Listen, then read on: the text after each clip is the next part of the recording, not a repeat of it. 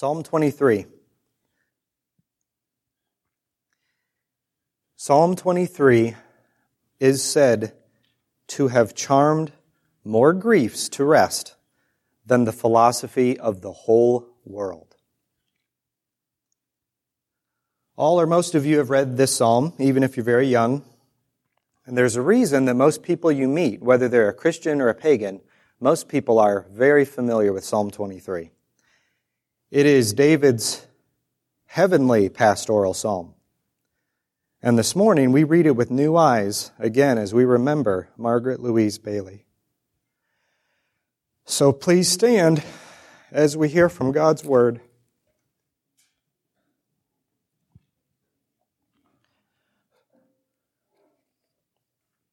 Psalm 23. This is the word of the Lord, a psalm of David. The Lord is my shepherd, I shall not want. He makes me lie down in green pastures. He leads me beside quiet waters. He restores my soul. He guides me in the paths of righteousness for his name's sake. Even though I walk through the valley of the shadow of death, I fear no evil, for you are with me. Your rod and your staff, they comfort me. You prepare a table before me in the presence of my enemies. You have anointed my head with oil. My cup overflows. Surely goodness and loving kindness will follow me all the days of my life, and I will dwell in the house of the Lord forever. This is the word of the Lord. Thanks be to God.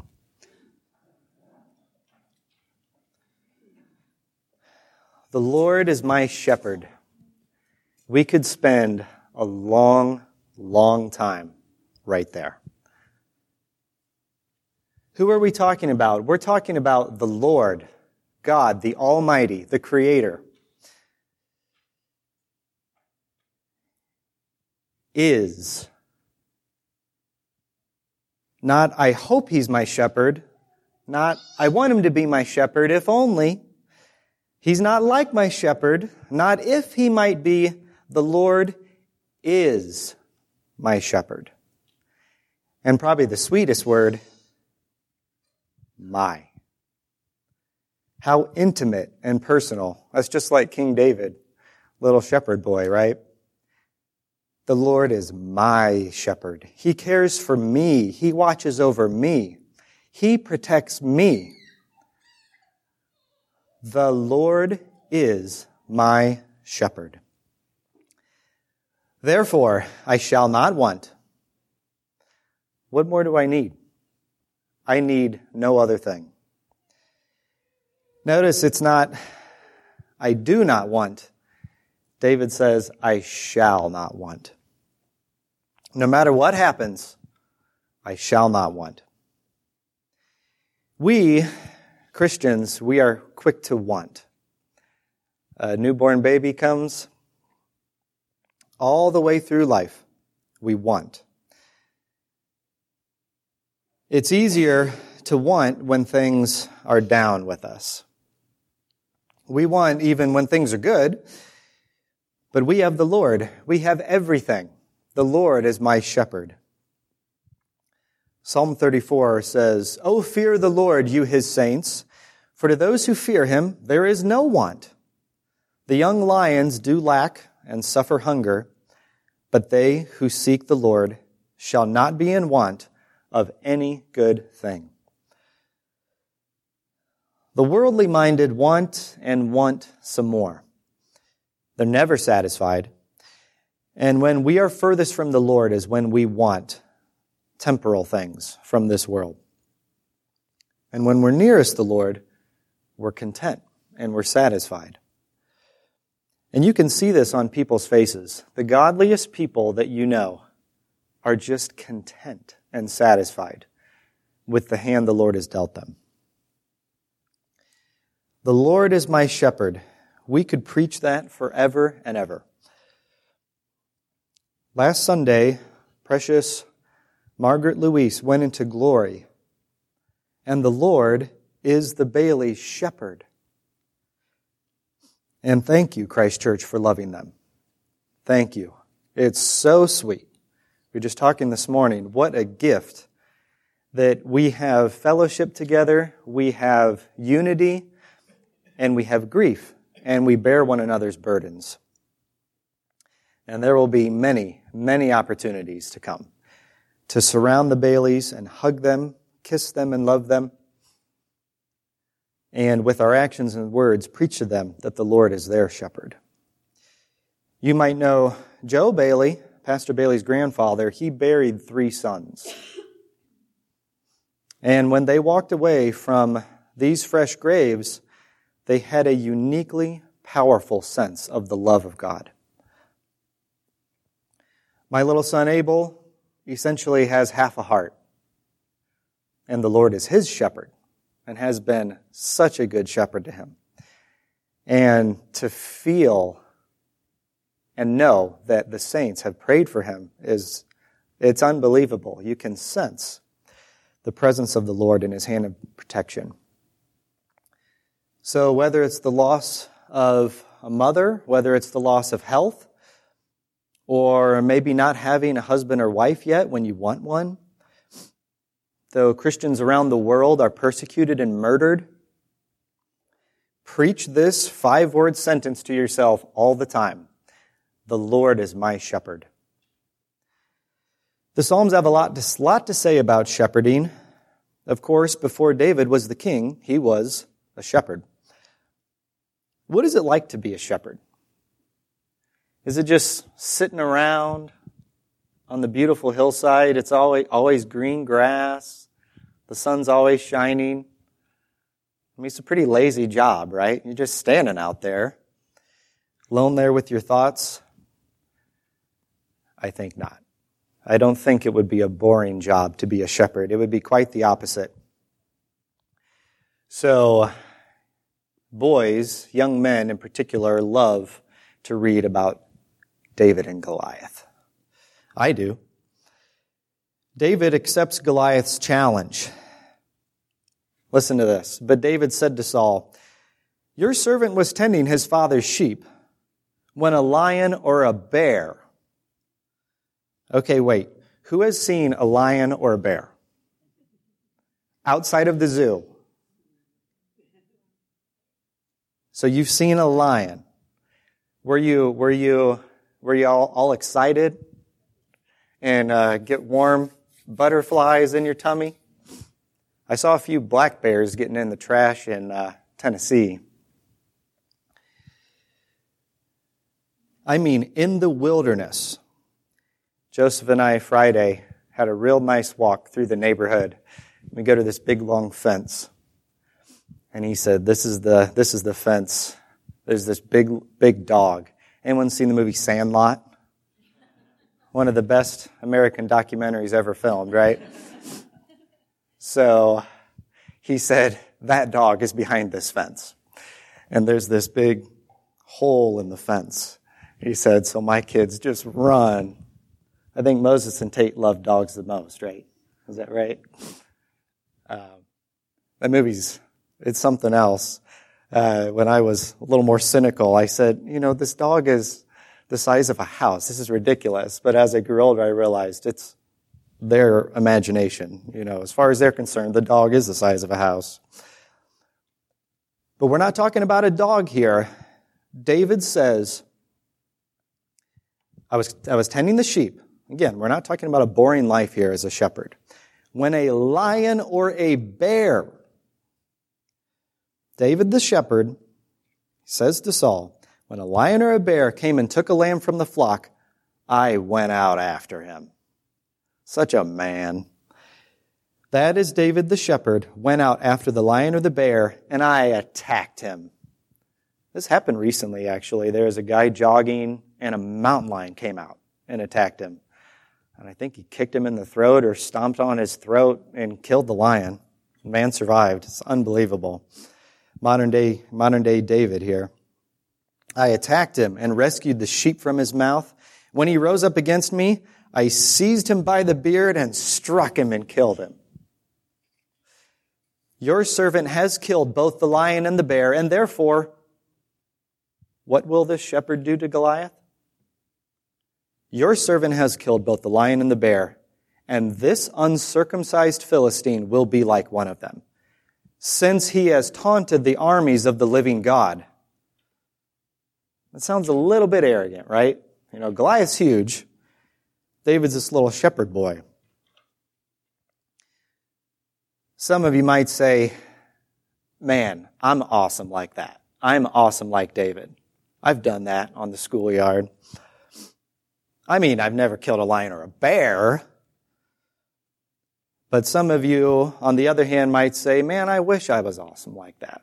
That doesn't really describe me. I'm more the meek and mild type. But listen, David was not self-confident. He was not self-confident in his shepherding skills. The whole time, David knew that God was his shepherd.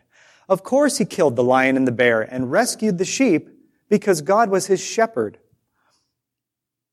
And David said, The Lord who delivered me from the paw of the lion, from the paw of the bear, he will deliver me from the hand of this Philistine. And Saul said to David, Go and may the Lord be with you. And oh, was the Lord with King David. Not king then. He was with shepherd David. And the Lord shepherded David and his people. David said to the Philistine, Hear how David testifies and gives the glory to the Lord, his shepherd. David said, You come to me with a sword and a spear and a javelin, but I come to you, young ladies and sons, I come to you how? I come to you in the name of the Lord of hosts. If Goliath had any conscience at all, his skin would have started to crawl and his confidence would have started to waver a little bit there. I come to you in the name of the Lord of hosts, the God of the armies of Israel, whom you have taunted. This day the Lord will deliver you up into my hands. I will strike you down and remove your head from you. And I will give the dead bodies of the army of the Philistines this day to the birds of the sky and the wild beasts of the earth, that all the earth may know that there is a God in Israel, and that all this assembly may know that the Lord does not deliver by sword or by spear, for the battle is the Lord's, and he will give you into our hands. And you know, the battle turned out exactly like that. Goliath came to the battle self-confident. He went to war self-confident, and he had some victories. Goliath was his own shepherd. David came with the power and authority of God, the good shepherd. And as you sit here this morning, young, old, those are your two options in life. You can follow yourself as a shepherd, or you can follow the good shepherd. And if you follow yourself, I'll tell you now, it will not turn out well for you. You may not get your head chopped off, like Goliath, and have your flesh fed to the birds of the air, but if God is not your shepherd, it will be worse, actually, for you. God is not your shepherd, and you go to hell forever. On the other hand, if God is your shepherd, then there's nothing you lack. If God is your shepherd, then you shall not want. If God is your shepherd, then you can face whatever difficulty or trouble come your way because you know that He is leading you. The Lord is your shepherd. Well, I'm single and it's difficult. I want to be married. The Lord is your shepherd. You have a sick child. The Lord is your shepherd you face the loss of a child through miscarriage or stillbirth. The Lord is your shepherd. You can bury your child and testify to the resurrection. Now it's difficult, it's painful. More on that later. The Lord leads his people like a flock of sheep. The shepherd rules them, he guides them, he feeds them, he protects them. And the sheep, they follow, they obey, they love and trust the shepherd, or at least they should. Hear this from Ezekiel 34. Thus says the Lord God, Behold, I myself will search for my sheep and seek them out. As a shepherd cares for his herd in the day when he is among his scattered sheep, so I will care for my sheep and will deliver them from all the places to which they were scattered on a cloudy and gloomy day. I will bring them out from the peoples and gather them from the countries and bring them to their own land. And I will feed them on the mountains of Israel by the streams and in all the inhabited places of the land. I told you that Joe Bayly, Pastor Bayly's grandfather, buried three sons. He wrote many wonderful psalms. They're in a, they're in a book. You can buy it on Amazon, and such a comfort. Here is a psalm of wandering from Joe Bayly. Lord, you know, I'm such a stupid sheep. I worry about all sorts of things. Whether I'll find grazing land, still, cool water, a fold at night in which I can feel safe, I don't. I only find troubles, want, loss. I turn aside from you to plan my rebel way. I go astray. I follow other shepherds, even other stupid sheep. Then when I end up on some dark mountain, cliffs before me and wild animals behind, I start to bleat, Shepherd! Shepherd! Find me, save me, or I die. And you do.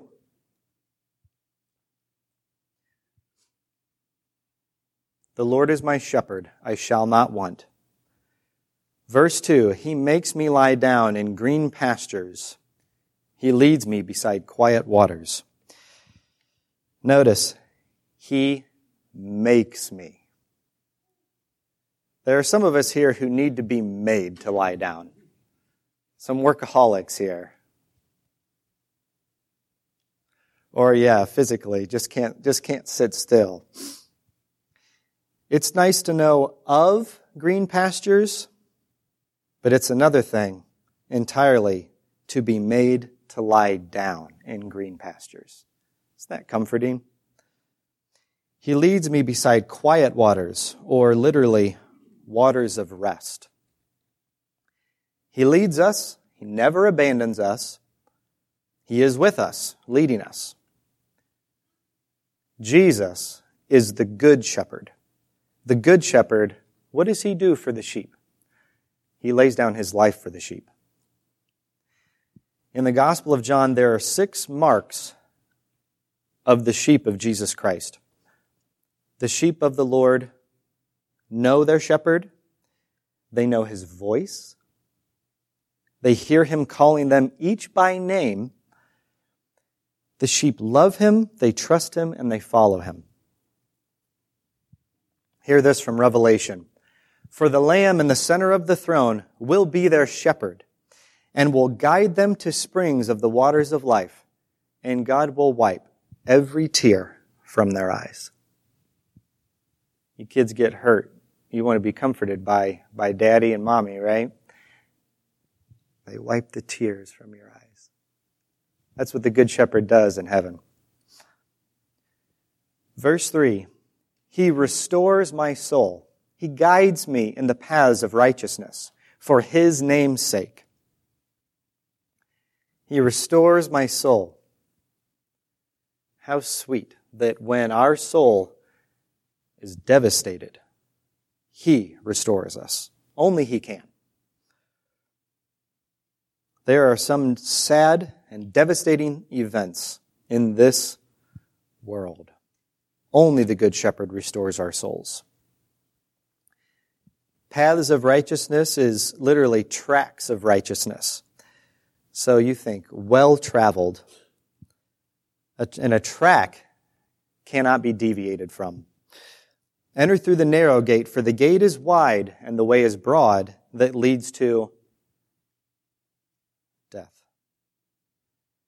and there are many who enter through it. For the gate is small and the way is narrow that leads to life, and there are a few who find it. Verse 4 Even though I walk through the valley of the shadow of death, I fear no evil, for you are with me.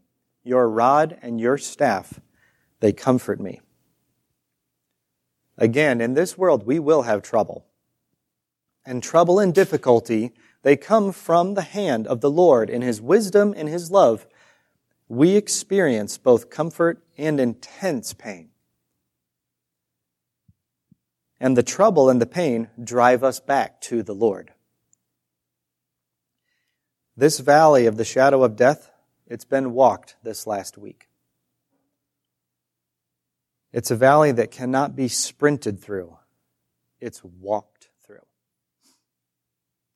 And it's a calm walking. It's unafraid because you, Lord, are with me. Because the Lord is my shepherd. We can all be comforted to know that it's not walking in the valley, but what does it say? though I walk through the valley. We walk through the dark valley of the shadow of death. The shadow, what does the shadow let you know? That there's light. Friday, the sun was shining.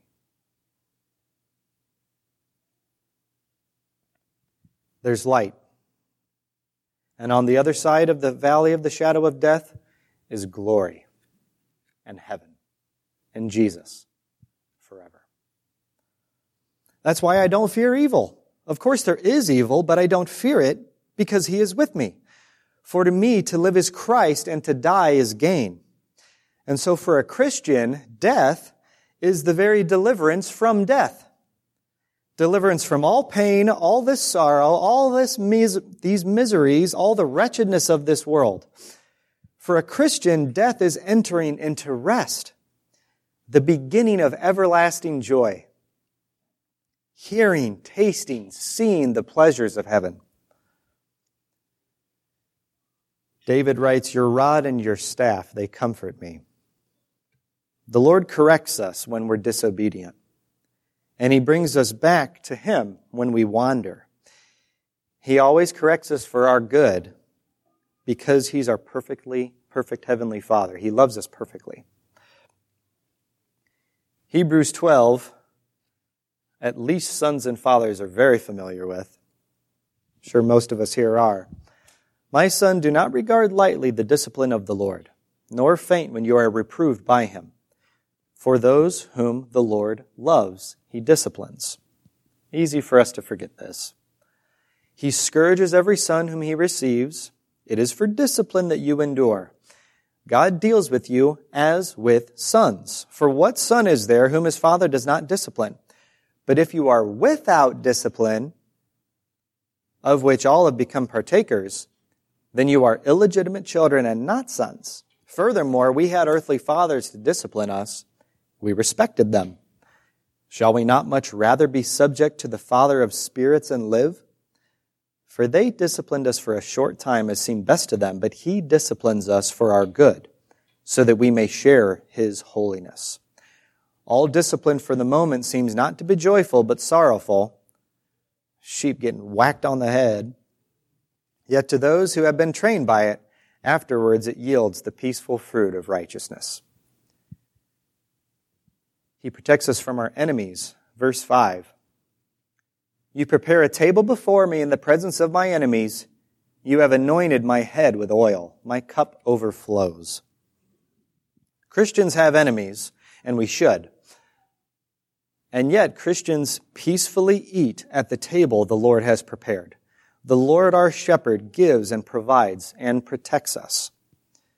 I'm as safe on the battlefield as in my bed because the Lord is my shepherd. I can eat and be at peace. You have anointed my head with oil. In the Bible, we see people being anointed with oil as a sign of love and hospitality, friendship and respect. Today, we live in a day of indoor plumbing. And what a gift, because otherwise, teenage sons would stink up our whole houses, right? So perfumed oil on the head was a sweet, sweet smelling gift. And so you see, the Lord doesn't just give us the necessities of life. He gives us luxuries. Of course, in this context, we also think of the spiritual oil of gladness and the anointing and love of the Holy Spirit. My cup overflows. It's not just full, it's full and then overflowing. And look around. There is not a soul here whose cup is not overflowing. The Lord never stops blessing us.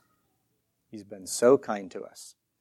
And our cup overflows so that we can share with those around us, so that we can bear one another's burdens and feed them and give them drink from the Lord and His Word.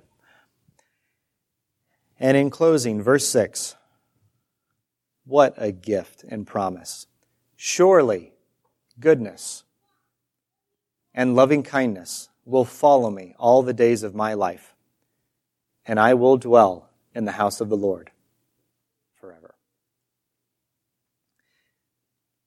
For the Christian, there is good behind him and before him.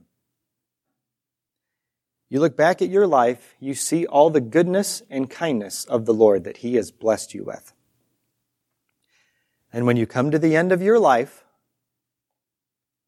that's the beginning of dwelling in the house of the Lord forever. Let's pray.